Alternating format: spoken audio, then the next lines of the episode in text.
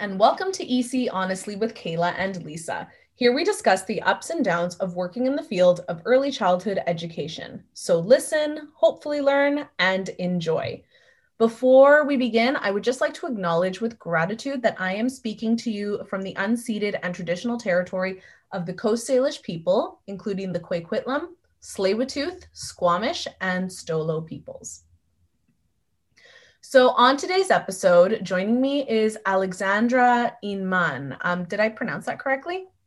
It's Inman, but yeah. Inman, sorry, Inman, Alexandra Inman. Um, Alexandra, so you're a registered dietitian with the College of Dietitians of British Columbia. And it says that you're currently working for Fraser Health and you accept private private clients through your own practice, better known as Vancouver Dietitians. So yeah, well, exactly. Awesome. So welcome. Um, I had told you this before when I reached out, but I had the pleasure of attending one of your workshops probably a year and a half. I want to say almost two years ago um, where you came and you actually spoke to us about diet, nutrition, and helping build healthy eating habits um, with children. And it's like I said, I, I had mentioned this to you before as well, um, but it's a workshop that I really enjoyed and I still refer to even today when I'm speaking um, with parents uh, about you know their children or friends with children when they ask me about questions in regards to you know children their own children and their eating habits um, so uh, if you could first start off maybe by telling us about yourself um, and what inspires you to work in the nutrition industry and why this is such an important field for you. Mm-hmm. Yeah, thanks for such a nice introduction and thanks for having me today. I'm very excited to be here. Um, yeah, so for those of you listening, I'm Alex. I'm a dietitian, um, and I've been a dietitian for a number of years now. And what inspired me to start working in the nutrition industry was um, sort of when I was in high school and I was an athlete, I was a swimmer, and realizing how much nutrition impacted my performance kind of is where that started. Um, and then I actually job shadowed one of my sister's friends who was a clinical dietitian with Fraser Health as well. Um, and I job shadowed her at Burnaby Hospital.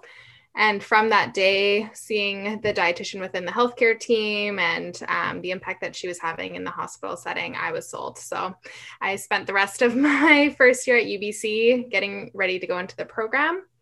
Um, and since becoming a dietitian, at, as you said, Kayla, um, I've been working clinically for Fraser Health as well as accepting private clients through my practice that I started a number of years ago, Vancouver Dietitian. So, the best thing that I love about being a dietitian is really empowering my patients and my clients with the nutrition knowledge that they need to lead healthier and happier lives.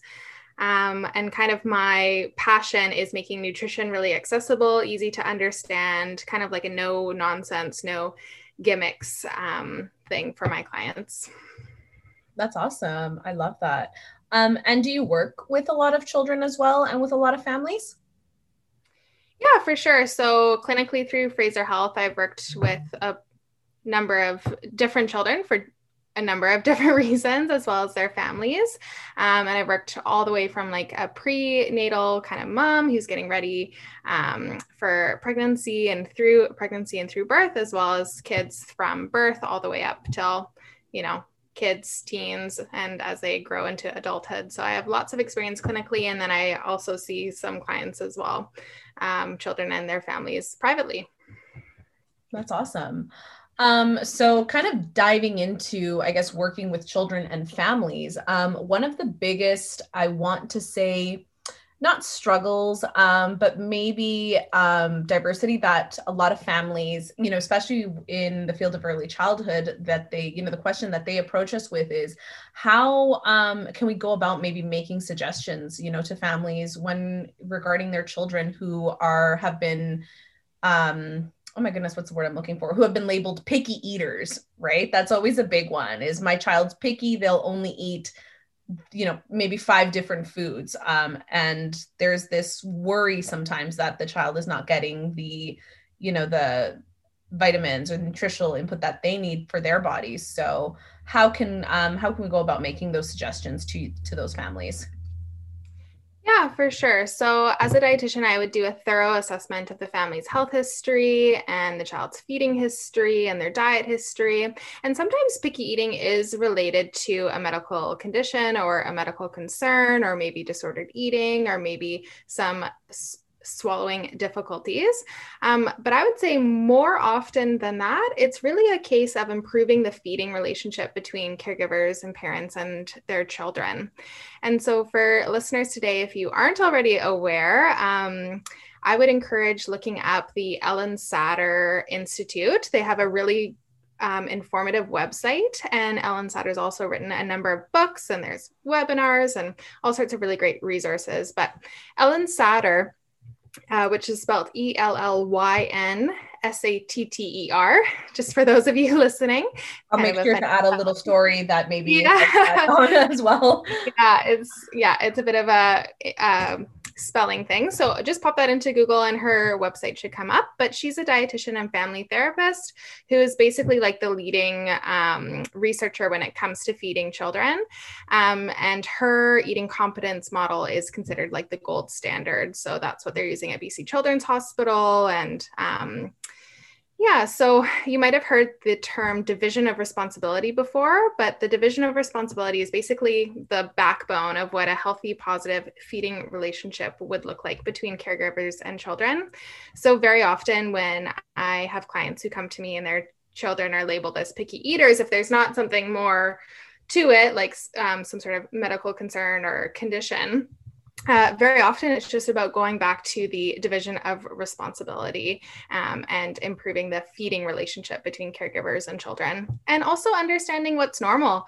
Totally normal for kids to go through phases where they only eat a few foods or when they're really adventurous and you're just like oh my gosh i can't believe my child is even eating this. Like what where where did that come from? These are all normal um, behaviors when it comes to eating for children all right. Thank you for clarifying that. Mm-hmm. Um, and so I guess kind of just going off of that, um, I want to ask, what if a child is refusing to eat something? Um, you know, again, because that can also be a concern that a lot of um, families, parents, caregivers um, might have. So, what would maybe what would be a suggestion, um, or what would you suggest as a dietitian? Yeah, for sure. So going back to that Ellyn Satter model that I was talking about just uh, before this, um, and that division of responsibility. So I'll probably just delve more into what that actually looks like.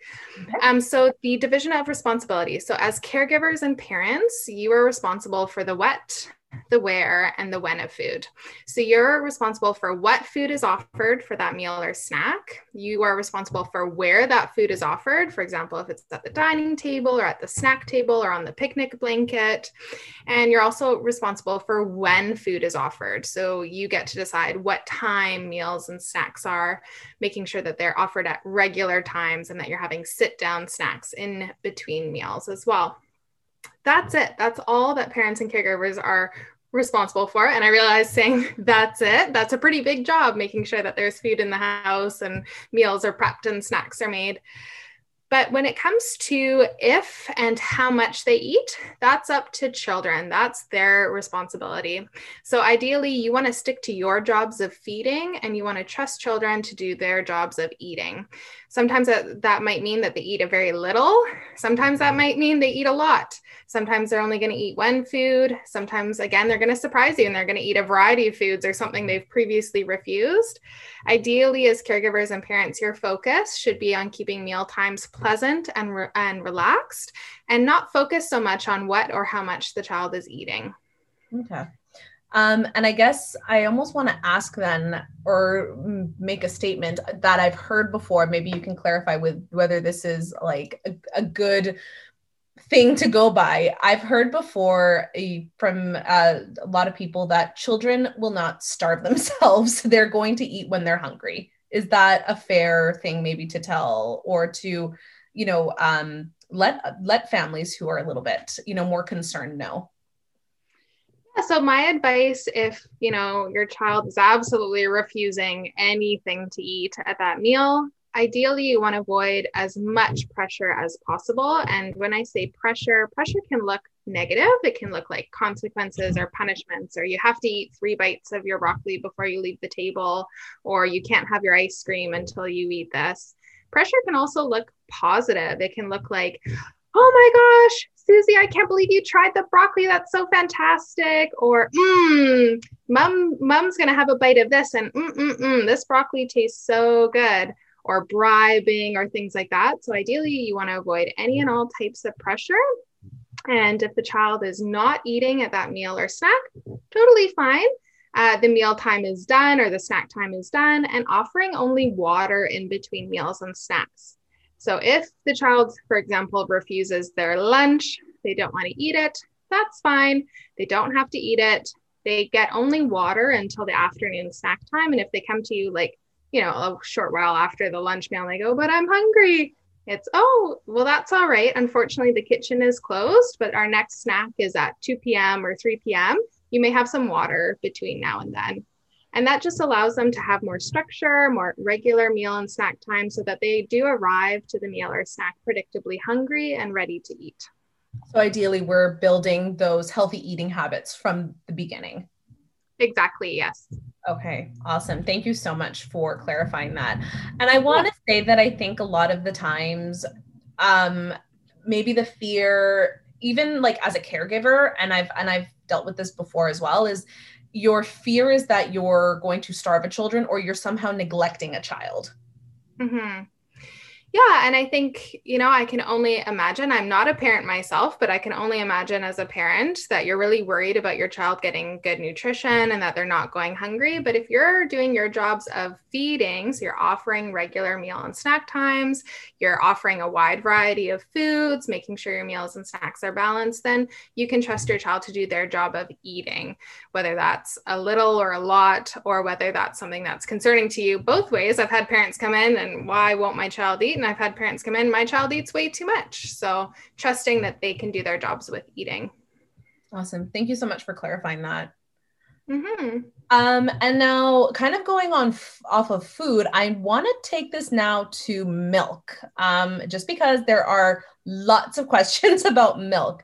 Um, mm-hmm. I can tell you right now, I come from a Latinx background, and milk is pushed on children from an extremely young age as necessary for every meal.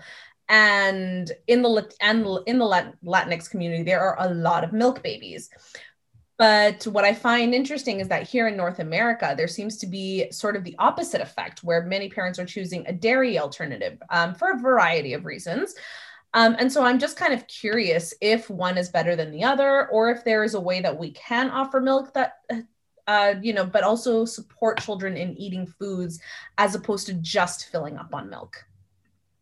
Yeah, great question. And a very, very common reason why uh, children or babies or toddlers would probably get referred to a dietitian either that they're drinking a lot of milk and not a lot of foods, or that they're having a dairy al- alternative. So, just to remind everybody that's listening, the recommendation is that for parents who are able to, it is recommended to continue to breastfeed up to two years of age and beyond, or as long as works for both parent and child. Um, but in Canada, the recommendation is to introduce pasteurized whole fat, so 3.25% fat or homo milk, uh, ho- uh, cow's milk between 9 to 12 months of age when the child is eating a variety of iron rich foods. Mm. So, whole fat cow's milk is rich in protein and long chain fatty acids and the micronutrients that growing toddlers need for growth and development.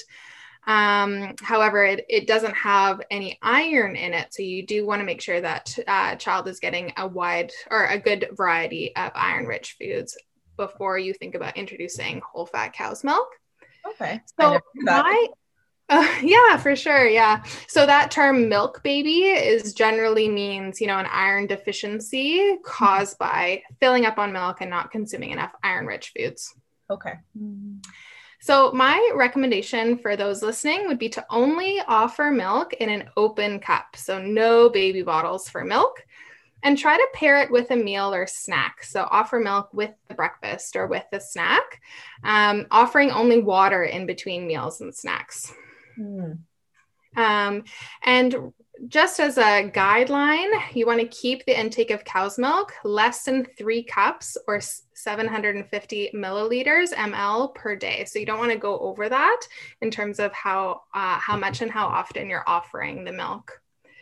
If you, as a parent or a caregiver, wish to offer an alternative to cow's milk, you can use pasteurized whole fat goat's milk as long as it's had added folic acid and vitamin D. Um, but if a plant based alternative is desired, the official recommendation from Health Canada is a soy based commercial infant formula until two years of age, at which point you could switch over to a plant based milk alternative like regular soy milk, for example. And this is to ensure that growing toddlers get the nutrition that they need for adequate growth and development. So, if you don't wish to introduce cow or goat's milk at 12 months of age, then I would strongly recommend going and seeing a dietitian and working with them to make sure that your child is getting the nutrition that they need. Okay, awesome. I did not know that there was all that information about milk. So, that in itself is really good to know. Yeah, for sure. Perfect. Um, and so, kind of going off of that, I also want to know like, how can we go about maybe introducing new foods to children? Um, I know, you know, when uh, a per, you know, when a parent has a baby, you know, the typical recommendation is maybe to start off with like, you know, the fully uh, pureed vegetables before you introduce the fruit, and then continue um, to introduce it, you know, regardless of whether or not there's the spitting out or or whatnot. But as a child gets older, um, I want to know like how can we continue this I guess, trend of new food introduction. Yeah, so just to clarify, are you wondering about new foods at the introduction of solids or after, like when they're a bit older, like when I'm they're in the yeah, maybe when they're a little bit older, you know, um, maybe when we're kind of going back to like this this pickiness, or even um, when we're introducing solids, you know. Okay. Yeah. So maybe I can start with the solids question and then we can move on to the older kind of toddlers and children.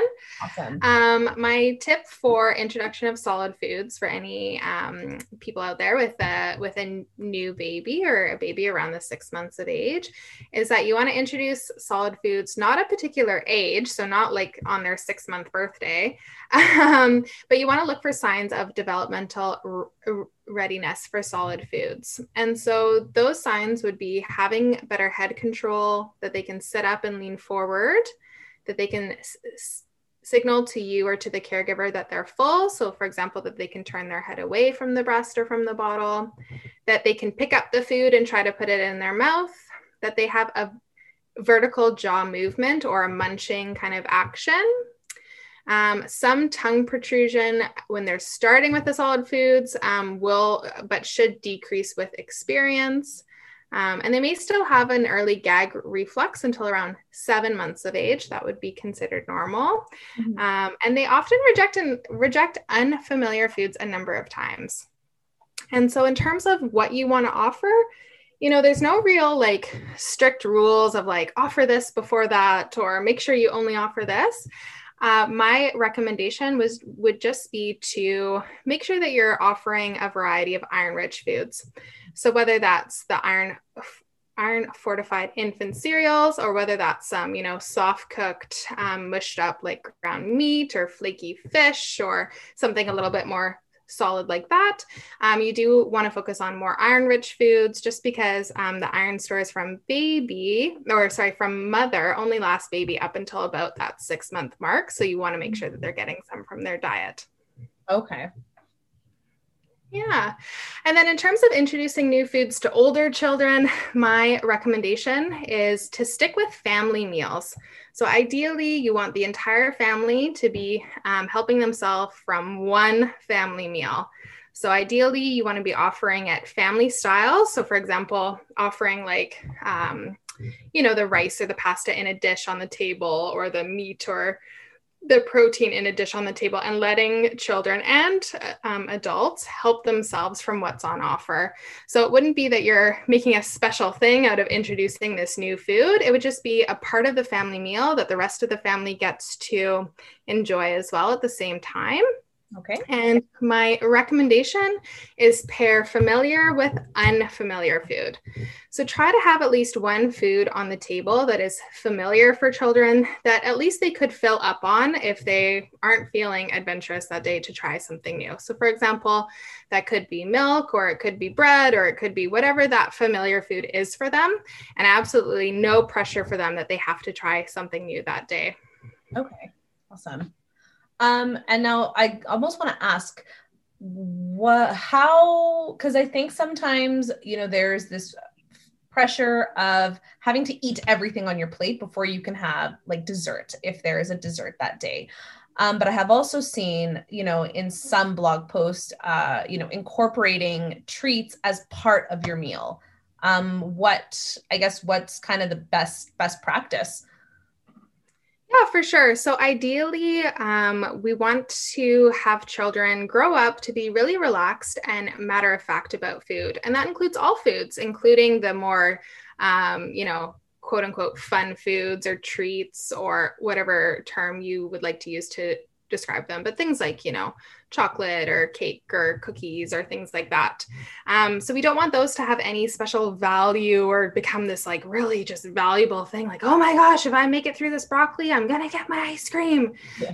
Um, we just want kids to be really relaxed about it. So ideally, if you do want to include dessert with the family meal, whatever that looks like for your family. For some families, they have dessert every day. For some families, a few times a week. But ideally, something pretty regularly so that kids don't feel like it's an extra special occasion because they're having dessert. And the recommendation from the Ellyn Satter model would be to serve dessert at the same time as the meal. Okay. So, for example, um, if you're having dinner and you were going to have some cake for dessert, you would have a slice of cake out for every single person at the table that they can eat before dinner, during dinner, after dinner, um, but they can enjoy that at any point during the meal. Okay. I like that. That's awesome. And I like how you said it takes away that idea of it being like special or something to go through a marathon for. And now this is the reward. Mm-hmm, mm-hmm. Yeah, because I think very often, um, and again, it comes from a really positive place of like, I really want my kid to eat their vegetables, or I really want my kid to grow up big and strong and smart and healthy, um, and using food as a reward, particularly things like cookies or ice cream or stuff like that. And that really um, cements the idea of, okay, vegetables bad, ice cream good. Um, whereas ideally, we want them to be including a wide variety of foods in a very relaxed and matter of fact fashion. Awesome. I like that. Thank you so much.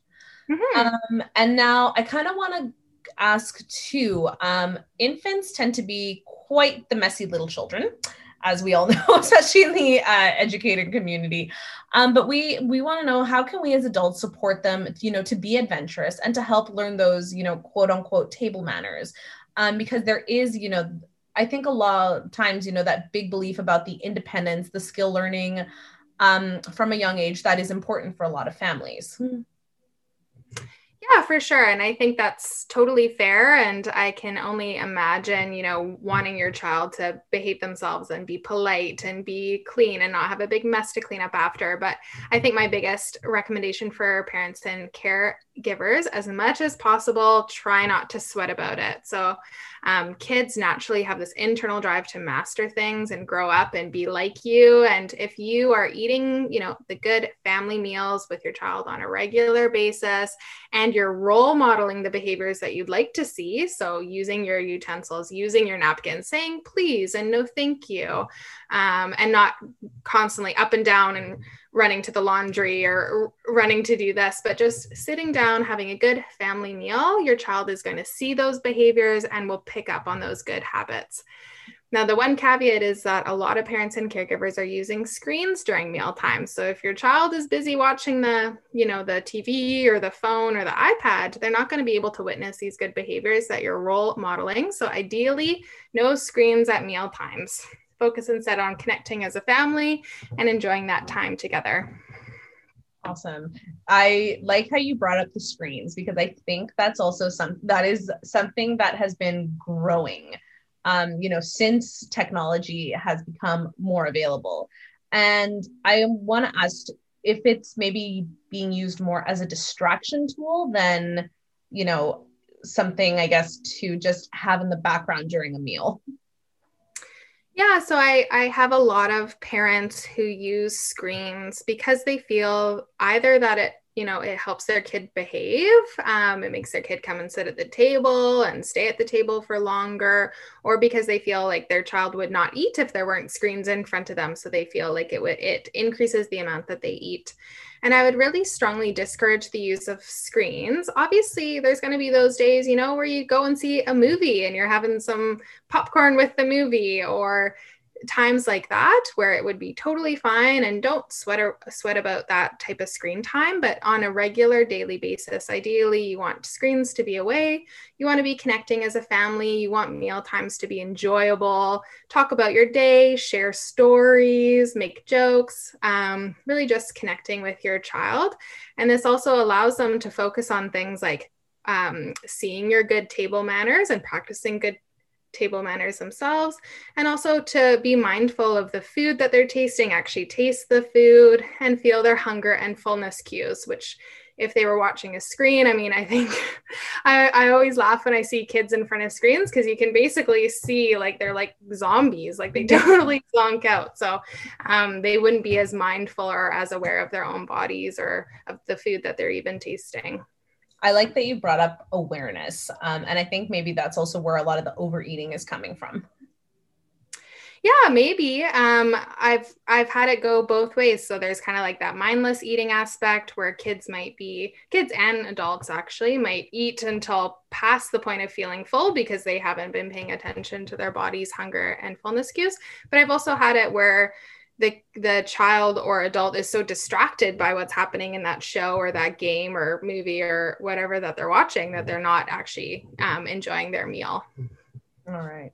Well, thank you for clarifying that.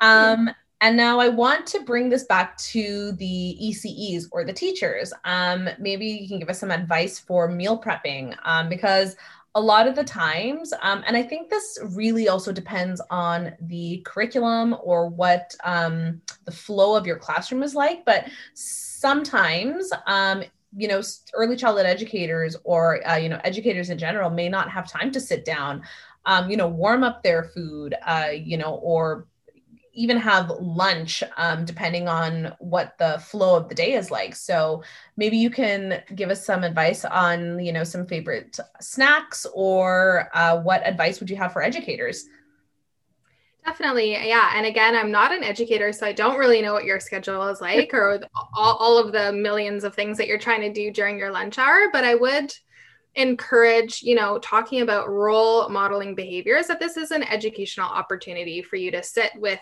kids and enjoy lunch or enjoy the snack time and show them what good table manners look like and what different meals look like. Maybe you're packing something that they haven't seen before.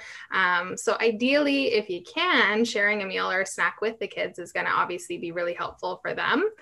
Um, but my advice for meal prepping, um, everybody's a little bit different. Some people love to, you know, prepare on a Sunday and kind of like batch cook a big thing of, um, you know, soup or stew or curry or something that they can eat for lunches through the week. So if that would work for your schedule, Sundays are pretty quiet and you don't mind spending an hour sort of cooking um, for the week, that could be an option. Um, but an option that I personally use because I'm not that organized to spend my Sunday batch cooking yeah. is I actually make intentional leftovers. So when I'm making dinner, I'm purposefully cooking more than I want for that meal so that I can take it for lunch the next day or for lunch the next few days. Um, so making intentional leftovers that you then kind of portion out for your lunches um, can be a really helpful tool as well. I like that. Um, any snack suggestions? Yeah, for sure. So for snacks, my recommendation is always for um, energy that you want to include a little bit of carbohydrate in your snack. So, carbs are the gas for your car, the fuel for your tank. So, some sort of carbohydrate with your snack, and ideally um, a protein alongside that. So, protein is going to be what keeps you full for longer, kind of keeps that energy stable for longer so you don't have that crash. Um, so, think carbs and protein. So, something like crackers and cheese or fruits and nuts and seeds are there um, butters, or um, another one, uh, Costco used to have these um, ed- edamame beans that you could chuck in the microwave, and those would be a great source of protein and fiber. Or even, you know, if you're really stuck and you just need something quick to grab, something like a snack bar, like Kind, Lara, RX bars are all really good examples of a nice snack bar that's easy to grab. Right, perfect.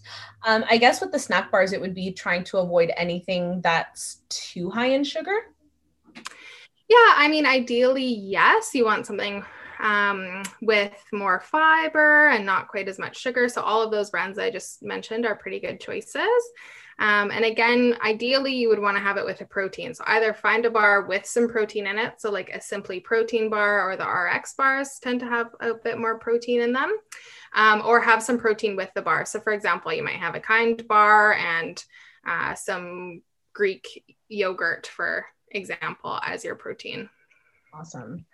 Um, and so I the Canada Food Guide was recently changed. What was it? Maybe three years ago. Um, and so I want to ask if there was anything that you could change in the new Canadian Food Guide. Um, what would it be? Uh, or is it?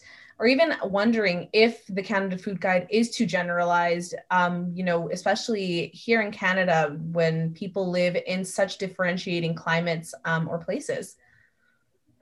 Yeah, for sure. I actually really like the new Canada's Food Guide. I it's so much better than the rainbow that we had before. Um, so I remember that being drilled into us in elementary school. Right? um, I basically never used the food guide until they changed it. And now I actually do use it quite often because it is a really nice visual tool. So for those of you that aren't maybe as familiar with the food guide, it is that kind of more healthy plate model that shows, you know, quarter plate protein, quarter plate starches and grains, and a half plate of vegetables um, and some fruit as well in there. So I do like it as a good visual tool. And I do like it is meant to be um, like an online web based um, food guide. So you can actually go there and they've got recipes and they talk about things like mindful eating and making sure you eat with others and the social connection around food.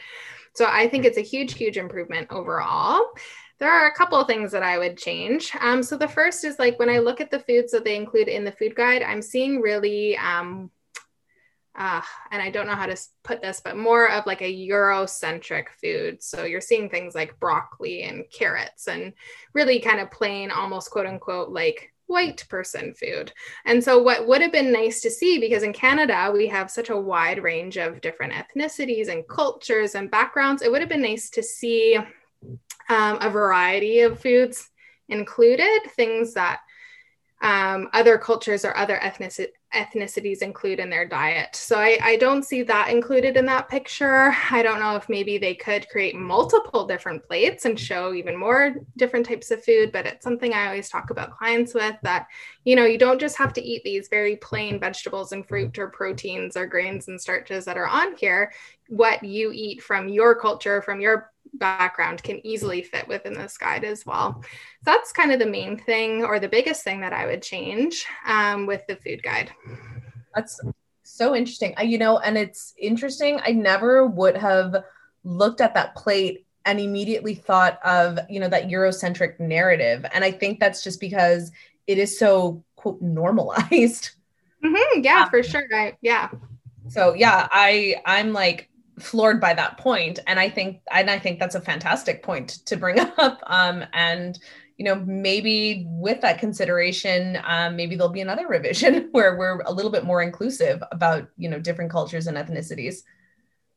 Definitely. Hope hopefully when i have clients with different backgrounds or different eating patterns um, that's a huge thing that i talk about is that you don't need to give up your culture to eat healthy. Absolutely not. You can eat healthy and um, you know eat the foods that are are culturally appropriate and familiar to you and that you like you don't need to change over to this um, more eurocentric way of eating to eat healthy i love that thank like yeah mm. i love that a lot um, and so to just kind of wrap uh, up this interview, what I guess would be kind of like your go-to shopping store? Um, do you prefer outdoor farmers markets or even certain brands? Because even with foods, it can be very marketed.